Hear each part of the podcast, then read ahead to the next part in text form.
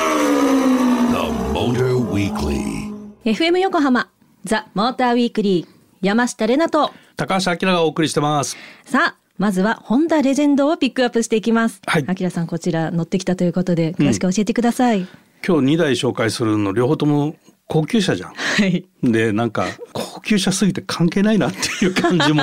多分にあるかまなあと。まあありますよね。ねえ、で、まあ、後半紹介する S クラス、はい乗ったのがさベースが1700万ぐらいするのねでまあオプションとかいろいろつけると2000万超えてんのよ。すげえな。で本当に ね、これ話してどうすんのっていう感じなんだけど、はい高級車って、はいそのメーカーの最先端の技術とか考え方とかね、うんそういうものを最初に投入する車だったりするのね。なるほど。だからまあいずれその機能が廉価版というかね、うん。あの買える車に普及してくるんでおそういう目でちょっと目でっていうかそういう耳で、耳でうん聞いててほしいんだけど わかりまし たはい、でこのレジェンドは、はいまああのレナちゃん冒頭紹介したレベル3の自動運転というのをね、世界初搭載しましたってことではい。自動で運転するんですよこいつうわはー。出た出たいよいよですね。そうなの。で、今まであった車はレベル2っていう、まあ、世の中にあるのはレベル2なんだけど、はいまあ、全部これ運転支援っていうふうにはくくりでね、はい自動化運転技術を使った運転支援技術っていう、え ややこしいかややこしいなあのね自動で走るためのはい技術を使った運転支援だったわけね、はいはいだから主体はあくまでもドライバー、うんはい。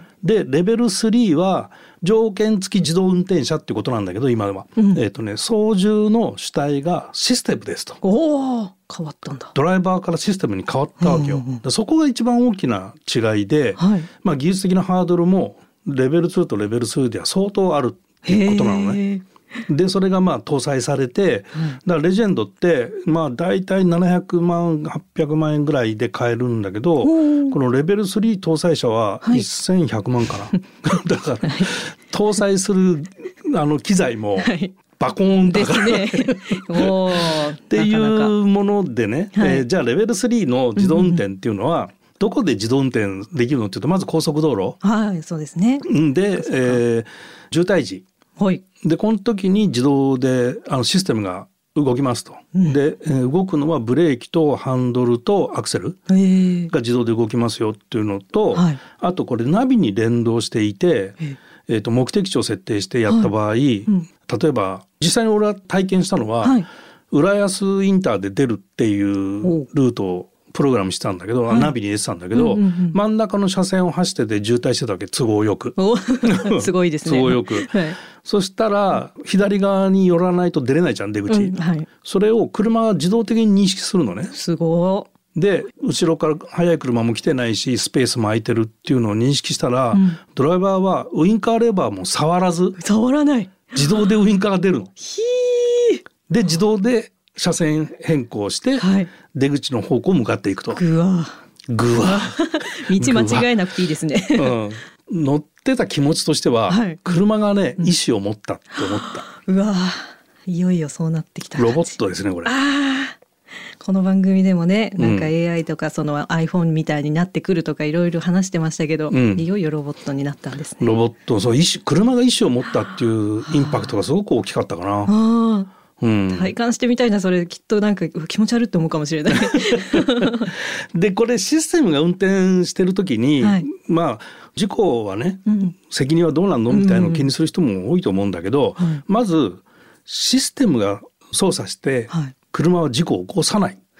もう前提なんだ。というかねそこが担保されないと認可されないんでこれ起こさないんですよ事故うわ ーすでにマジですか。そうで周りにいる車が人間が運転してるんで、うんうん予見しない事故っていうのは起こる可能性はあるわけ。うん、うん、なるほど。でこれ一応ねはい。合理的に予見されるはい。防止可能なうん人身事故が生じないっていうことが条件なのね。うー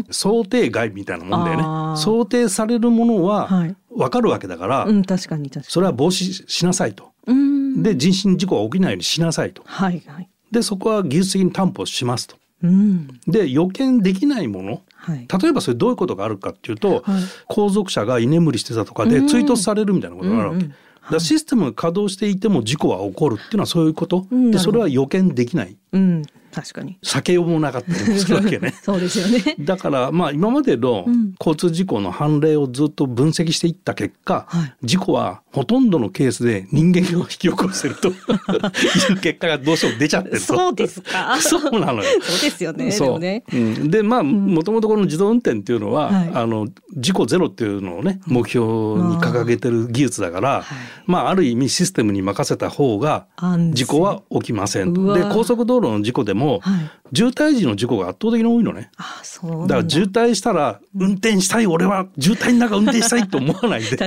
に。 システムに任せちゃえと。その方が安全じゃんってなっちゃうわけだ。そうそうで周りが全部自動運転になったとすると、はい事故は起きないんですよこれは本。当ですね。そうだ よ。そうそうお前何もするなってことですよね。でも渋滞の中で俺は運転してんだってやつ はまあ運転してもいいんだけいどるかなそうシステム切れば あアナログ運転になるんでなるんで事故はのリスクは出ちゃう けどえ、じゃあこれそのレベル2とのその違いっていうのはじゃあーあどういうところになってくるんですか。えっとね大きな違いは「アイズオフ」って言って前見なくていいよってこと。あーうん、じゃあまあよそ見もできるし中のね一緒に乗ってる人たちとワイワイしててもいいし、そうだねこれ最悪、んなんか本は読まないだろうけど、んうんなんか違うことをしちゃってもいいってことあですか、の基本的なセカンドタスク OK なんだけども、はい条件として、うんあのシステムで対応できないようなケースが出た時は、うん瞬時にドライバーが運転する状態に戻んなきゃいけないわけ。うん、そうですようねん、。だからまあ運転席から離れちゃうと かねそれはもうダメだ。それらダメだっていうことでまあホンダとしては、はいまあ、スマホもやめてほしいとであの車に、まあ、ナビにあの DVD とかの、 はいまあ、エンターテインメントを流すことができるんでおうおうそこの DVD でミュージカルでも見てくださいってことなんだと思う見たい見たいで見てる分には OK ですよと、へえだからナビも本当は凝視しちゃいけないんだよね。ああそうですね。うん、でそこでこうエンターテインメント見てて、はいシステムが「あこれ自動運転対応できないわ」ってなった時にそのナビ画面がうんコーションでちゃんと運転してねっていうサインを出してくれるかあらあ、素晴らしい。見てればドライバーは「あ俺運転しなくちゃ」ってすぐ分かるわ けね。とはスマホを見てたり本読んでたりすると気づかないケースがあるかもしれないじゃないうん。そうだから基本的なアイズオフなんだけども、うんまあまあちょっと限定的にうんそこら辺は渋滞時うんちゃんと賢く使ってねっていうところかな。使いこなせたらもうなんか100万人力で すね。へえ素晴らしいな。うんではここで私の車の勝手なイメージを言わせていただきます。でホンダレジェンド、うんあの車の写真とか見てみたんですけど、うんなんか銀縁で銀 縁銀縁ちょっと言い方が語弊あるけどなんか渋いかっこいい感じでおじさまがやっぱ喜んで乗りそうだなっていう印象を受けたんですけどこれは合ってますでしょうかまあまあ、はい。ああそう思います。 The Motor Weekly. FM 横浜ザ・モーターウィークリー自動運転レベル3を私がもし使ったらうん。メイクを車でできるなと思ってあー朝の準備とかをなんかそこで短縮できてなんか良さそうってふと思いましたあー山下玲奈です はい。ホンダセンシングエリート。そういう名前なんだよね。エリートってついちゃったで。エリートってついちゃう。はい。エリートでございま した。はい。今日はじゃあエリートさんとお届けしてまいります、はいえーここからはえメルセデス・ベンツ S クラスをピックアップしていきたいと思います、はいこちらすごい長い車だなって思ったんですけどあ、これ、あの、まあ、S クラスはは、いメルセデス・ベンツの中の、はいまあ、フラッグシップで、えーロングっていうロング仕様があるのね。うんまあ、標準ボディとロング仕様があって、俺乗ってきたのがね、ロングなのね。おおなので、長い。 合ってた合ってた。はい。あの、ご5メーター超えてるし。長えーホイールベースも3メーター超えてるしみたいなね 長。でこのメルセデス・ベンツ S クラスが、まあ、フルモデルチェンジをして、はいまあ、冒頭で話したけど最先端のものをいろいろ搭載して出てきましたっていうところなのね。いいですねでもちろんそのボディのデザインも変わってるしインテリアも変わってるし、そのレベル2の中身も変わってるしみたいなねほう最先端のものが入りましたうわ、あきらさん大好き最先 端。いかがでした最先端好きとしてはです ね、えー先端好きではないんだけど先端ではないですねうんはい あのす鋭いもんが好きなわけじゃないんだはいよわかります、わかり ます。あある程度丸みを帯びた方がね。はいはい、はい、でで、えー技術的には、はい個人的に感心したのが四輪ソーダおーリアタイヤがハンドル切れるのね、えどういうことえどういうことって感じでしょでこれまああの、まあ、ロングホイールベースだから、はい。小回り効かないじゃんああ、長いから。はい長いから、うんでそれがリアタイヤもあーステアしたらうん。ちょっと小回り効いたりするじゃんはい。でそういう操作ができる四輪走もちろん自動で動くんだけどうわい。でこれ低速で動いて例えば車庫入れみたいなのする時はステアと自動で応答してはい小回りちゃんと効きますと、だから感覚的にはねメルセデスの C クラス運転してるのと同じような感じかなうーん。だからねでっかくてロングなんだけどワインディングがね結構楽しいおお。軽快に走れちゃうえ えだから S クラスっていうとショーファードリブンっていうかね運転手がいてうん。後席に乗るみたいなね、イメージもあると思うんだけどだからショーファーとしての車価値はもちろんあるんだけど、はいそういう意味ではドライバーズカーとしてもすごく魅力的なわけよ。ええ一粒で三度美味しいぐらいですね。うん、これがまあ技術的なところでは興味を持ったところかな。へえ。で内装がうんハンドルとかその辺が全部スマホみたく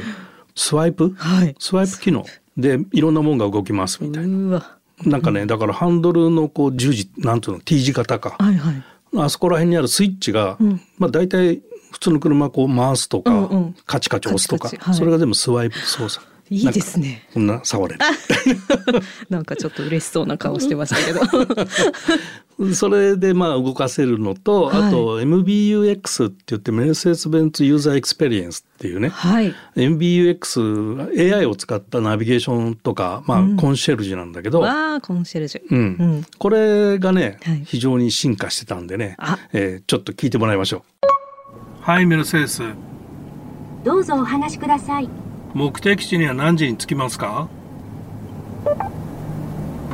目的地への到着までにかかる時間は2時間32分と推定されますこのルートには1時間31分の交通障害がありますはいメルセデスどうぞお話しください暑い車内の温度を20度にしますはいメルセデス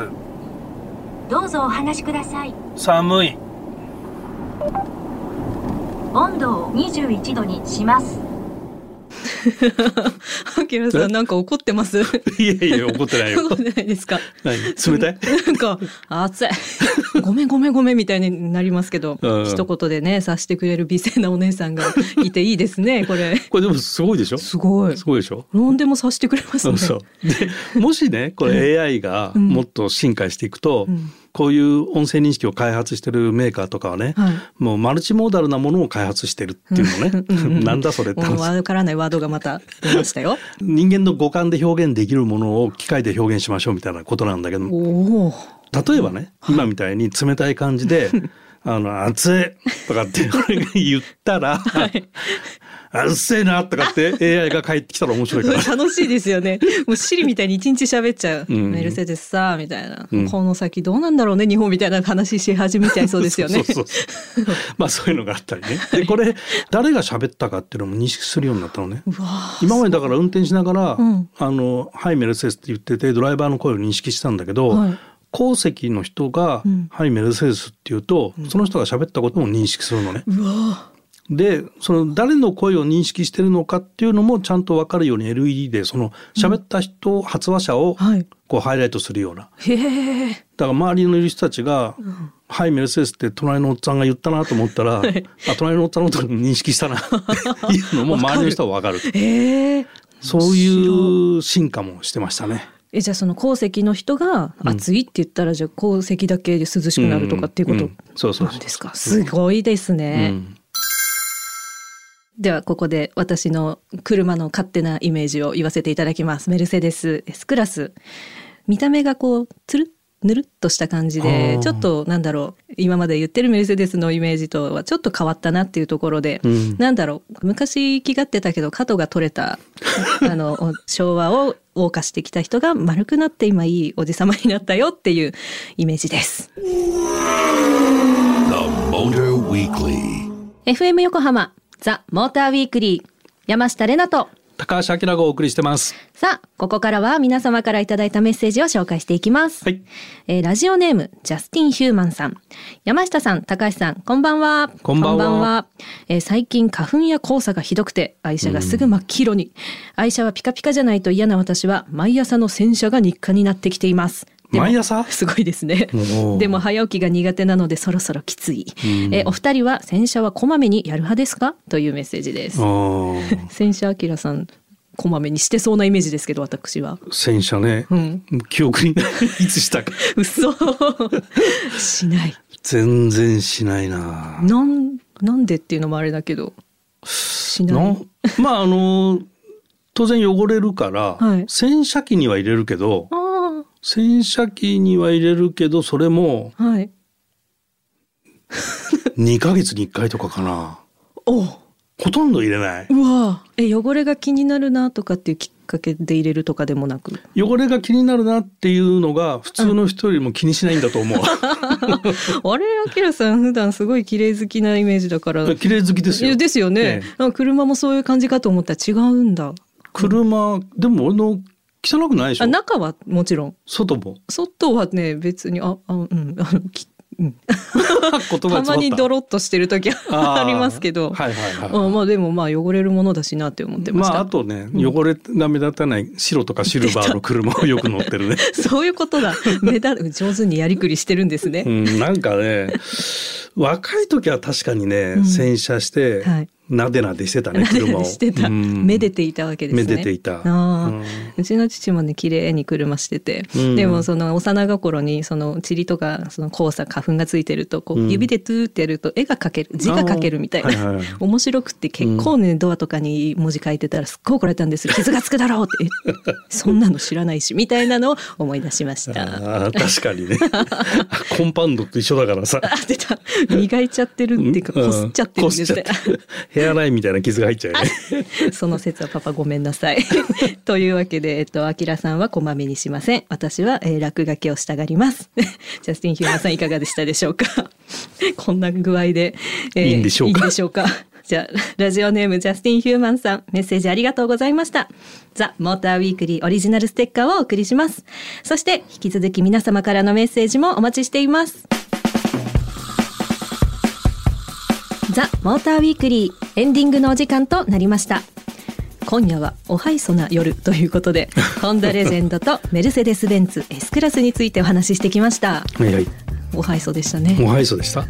なんか最先端のものがさ、はいやっぱり話としては面白いでしょ面白い面白いよねもうそういう情報をどんどん聞きたい、そうね皆さん興味を持ってねまあこういうところでね、あの聞いて実際乗れるかわかんないじゃないですか、うんこういう車ってだからなんか妄想するのでいいのかなって私は思いますでもねこういう技術って近い将来他の車、い要は車格がこうヒエラルキーになってるでしょ、はいそれのトップダウン下がってくるからそっか廉価版ってさっき言ってましたよねそうそうだからそんな遠い話じゃないんだよねそっかうん体感はできる日が来るってことですよねこの玲奈ちゃんの年齢だ ったら本当に本当に何でも体験できちゃうよね あ、おうん、 長い将来長い将来まだあるし、はい車どう変わっていくかねまだちょっとよく分かんないけども、うんでも自動運転は間違いなくなるし、そっかうん、楽しみにそうそう人生を謳歌していきます そうはい、えーそして番組では皆様からのメッセージを募集しています、えーピエール北川さんに聞いてみたいことこちらねあの毎シーズンお呼びしていますけどスーパー GT の公式アナウンサーピエール北川さんに聞いてみたいこと、えーザ・モーターウィークリーの高橋明さんに聞いてみたいこと山下玲奈に聞いてみたいことあとは新車とか車買いましたよっていうメッセージもねあの読んでるととってもワクワクするのでぜひご報告あればメッセージいただけたらと思いますメッセージの宛先は tm アットマーク fm 横浜 .jp tm アットマーク fm 横浜 .jp ツイッターではハッシュタグモーターウィークリー847でつぶやいてくださいそして番組連動のウェブサイトモーターウィークリーウェブオートプルーブができました車の最新情報満載なのでぜひチェックしてみてくださいということでここまでのお相手は山下玲奈と高橋明でしたまた来週